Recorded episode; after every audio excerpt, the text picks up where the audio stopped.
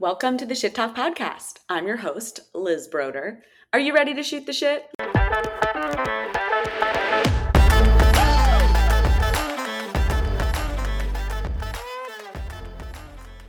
We're back with Shit Talk, the first November Shit Talk. Hello.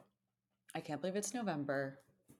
Actually, I can. I'm like, in all honesty, I'm kind of ready for like, let's move on. Like, we can put 2023 to bed as far as I'm concerned. I mean, maybe something exciting will happen in the last seven, eight weeks, but like, let's keep it moving. As one of my friends says, keep it moving. Um, but we are almost at the one year anniversary of Shit Talk, which is very exciting for me. I can't believe it's been a year. It's actually, I want to say flown by, but also like not flown by. So we don't need to get into that. That's a few weeks away and I can talk about it more then. But here we are, some more shit to talk. I always have shit to talk, even if I take a week off. I have to say, it's really me just adjusting with my new job. But naturally, you know, I was working on this episode at work because why would I do my work when I'm at work? I'm working on the podcast and researching and all of that. So I actually had a different episode I was going to do today. And whatever copy I sent to myself was not the most recent copy. So I will have that one for you next week. But this week, I'm talking about a study I found fascinating. It's about a link between your gut microbiome and emotions. So, given all given it all the way up front, the researchers found a link between bacteria in the gut and positive emo- emotions and healthy emotional management and better physical outcomes. What? I was like, excuse me, I need to report on this. So, long story short, the study included over 200 women. And again, I love that it was like just women. Most studies are, you know, white men focused. Love that this was just women, meaning, is it not applicable to men? Not necessarily, but right now it's most generalizable and applicable to women. But the study included over 200 women they filled out a survey assessing their feelings and how they handled emotions. And then, of course, they provided stool samples. So, getting more specific into it, it was a March 2023 study done by Brigham and Women's Hospital and the Harvard T.H. Chan School of Public Health. And they found this link between the bacteria in our gut to positive emotions like happiness, hopefulness, and healthier emotion management skills. Like I said, included over 200 women and they were middle aged and mostly white. So that's a limitation, but it's okay. Still, we're getting the science done. At least we're we're doing it.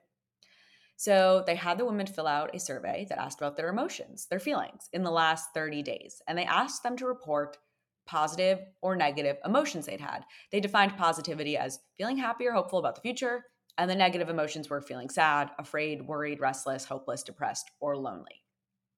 The survey also assessed how they handled their emotions. So the two options they could check off were they either were able to reframe the situation to see it in a more positive light, it's called cognitive reappraisal, or what they did instead was holding back from expressing their negative emotions, aka suppression.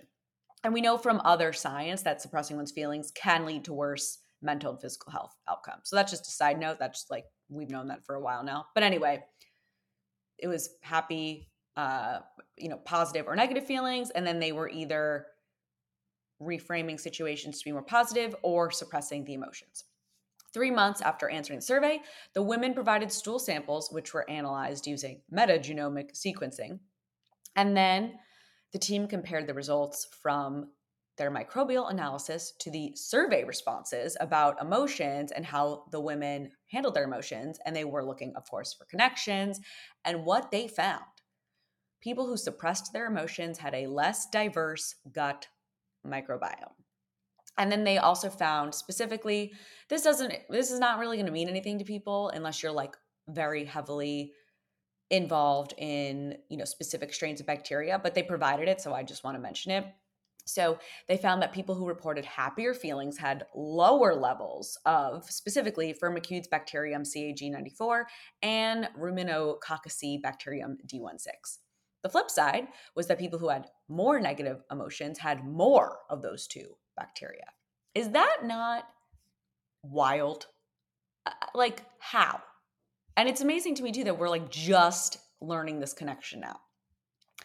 The researchers also examined what the microbes in the gut were doing on what they call a functional pathway level in attempt to find links between changes in the the functional pathway level activity and specific emotional states and the emotional regulation methods. And they found that negative emotions were actually linked to lowered capacity activity in multiple metabolism related actions aka the people that had more of the negativity had less efficient metabolisms.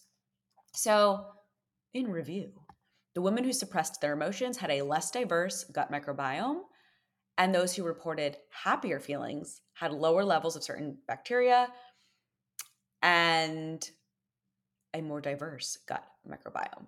Crazy. The people with more negative emotions also had a less efficient metabolism.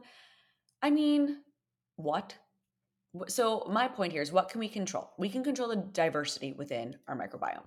How do we control that? We eat fiber. We eat a nutritionally diverse diet, eating the rainbow, lots of plants, fruits, veggies, whole grains, lentils, nuts, seeds, all the good stuff, all the fiber rich foods, because this is what feeds your gut. Fermented foods as well, kimchi, sauerkraut, some kombucha. Don't go crazy with the kombucha, but yes, it is fermented and it does have some, you know, gut supportive activity.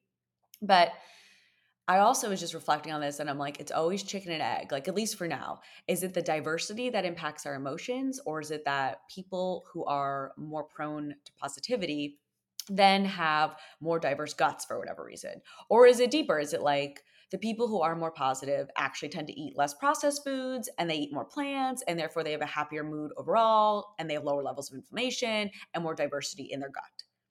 Probably a combo of all that. If I had to guess, I would just say always always goes back to diet. Obviously, I'm a dietitian. That's my opinion, but I would think it goes back to the diet. So the people with eh, the people with the more positive emotions perhaps have a healthier diet or a lower inflammation diet. So it all needs to be considered. And it's just another reason, you know, why maintaining diversity in there is so important. And that's why again, we say eat with the seasons, eat the rainbow, focus on plants, eat your plants first at every meal. Veggies first, then your protein. If you're still hungry, get the starch in. And that's also for blood sugar regulation. I've talked about this previously, but carbohydrates are what are going to have the biggest impact on your blood sugar levels, with the exception of fiber. Fiber is a carb. I like to remind people of that, but it's an indigestible carb, so it does not impact blood sugar. We're talking simple sugars, white flours, white starches. That's what sparks blood sugar sparks. That's what spikes blood sugar levels. And then things like healthy fats, protein help stabilize it. They don't cause that dip, the spike and dip and spike and dip.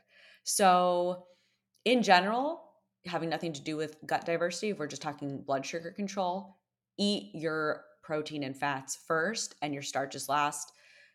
Eating those first helps slow the rise in the blood sugar. If you I always just think of it, I frame it as like shocking your system. So it's like if you eat the starch first, it's just gonna like, there goes that roller coaster. Boom. Your blood sugar's spiking. And then, you know, you can eat your protein and fat after, and maybe it'll help a little, but like, no, you need the protein and fat first. Those are take longer to digest. So it, your body does not experience that same spike in the blood sugar levels. And veggies too, protein, veggies, eat that first, starch last. But anyway, I honestly, so when I'm eating, I envision my gut microbes eating whatever I'm eating. So I know that's really nerdy and like dietitian and weird of me, but that's what I do. I wish I had a visual like, what do they look like? How do they eat the food? Because obviously they're eating food I've already chewed and it's like partially digested. So it's like, what does it look like when they're eating? I have a whole scene in my head when I eat. Even when I eat something that I know is not beneficial, like sugar, I'm like, ooh, which microbes are enjoying this? I don't want them to get too big and like take over. Like, yikes, got to get some fiber in there.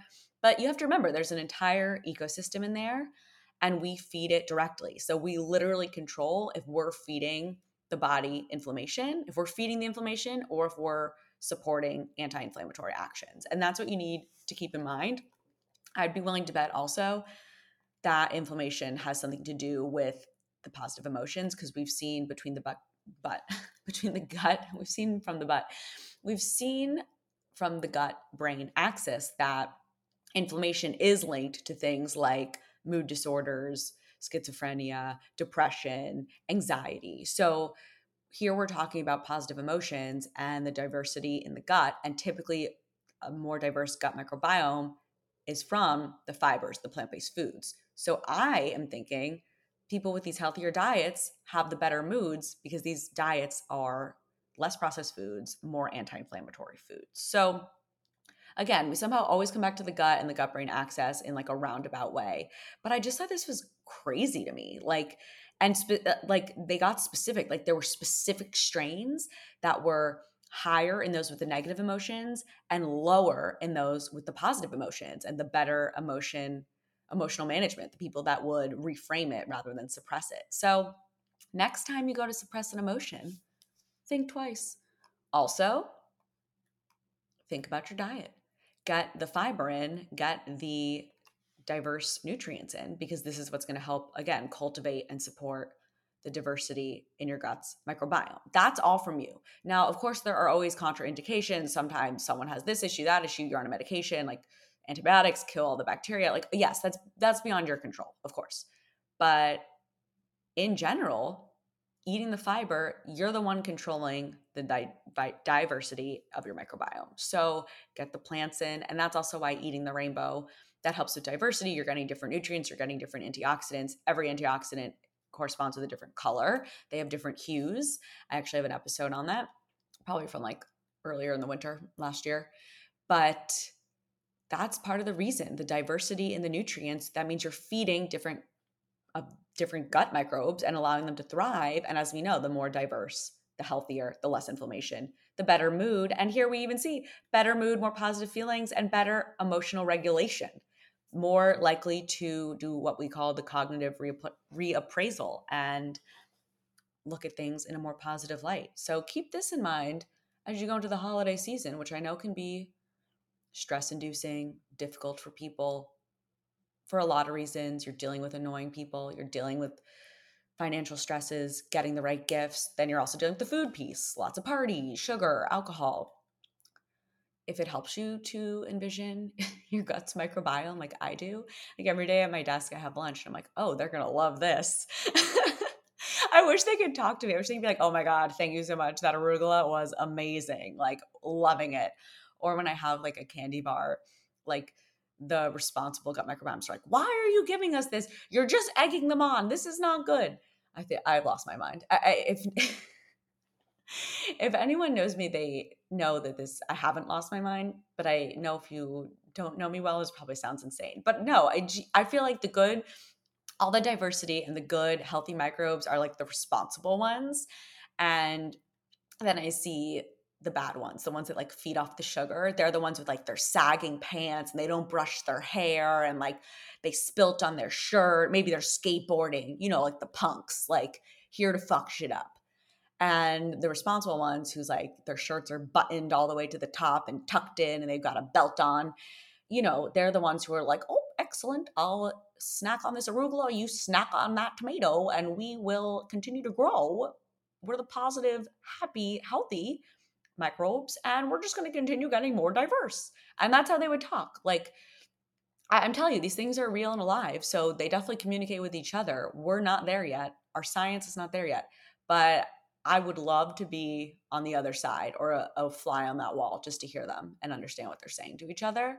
I'm sure what they're saying is, "Oh, this is good. Come have some," and then they share the the arugula or they share the salad, whatever you're eating. But absolutely insane. If that doesn't work for you, that's okay because I'm a psychopath. But I think the important thing with health and wellness and diet and habits and all that that I always come back to is you have to figure out what motivates you and works for you. So, how can you, we'll do some of their cognitive reappraisal. How can you shift or reframe the way you look at your gut's microbiome? Like most people, I'm sure 99.9% of people are not even thinking about it. I'm sure half of those people don't even know it exists. Some people maybe have like heard of it. Some people more, are more aware of it but it's something that you don't have to get obsessive or fixate over it should not be you know causing problems but more like be aware of it so for me, like I said, it's like I think about it every meal. What I'm eating, I'm directly feeding to it. You don't have to be necessarily that nutty. And mine's really more just from like the educational dietitian piece. It's not out of like stress or anxiety, it's more just out of fascination. But, you know, what can you say to yourself? How can you look at it that's going to help you be like, oh, yeah, I'm directly supporting my microbes, or oh, this is not so good, but I'm going to enjoy it and that's fine. But you're knowing, you know, this is causing inflammation, or oh, this is highly anti inflammatory. Great. I'm going to eat this every day this week. Whatever it is. It's important to know what helps make you tick. And that's, you know, that goes for any habits and diet too. You know, sometimes we do eat things we don't like love the taste, but we know they're healthy that's okay. Food is meant to be enjoyed, and you should eat food you like. It shouldn't be like, oh, I hate all this, but it's healthy, so I'm eating it. No, but sometimes you may not love broccoli or Brussels sprouts, but you know there's a lot of benefits from them. They're fine. You can tolerate it. Have some if they're being served. That's just, I hate to say it, that's just called being an adult. Like sometimes we do things we don't really want to do or we don't love, but it's beneficial on the other end. So do it. But I'm not saying like if it makes you gag, you should you know, shove it down your throat. Like, of course not. But just keep in mind what you feed yourself, you're feeding your gut, and this directly impacts your mood. And it also seems it impacts how we regulate our emotions and are able to deal with things. So, again, if that's not motivation enough, I don't know what is. I think that's wild. And it's funny too, because I like that this is only done in women. And, you know, suppression, I feel like a lot of times that's more of a male associated emotion. Men aren't allowed to have emotions.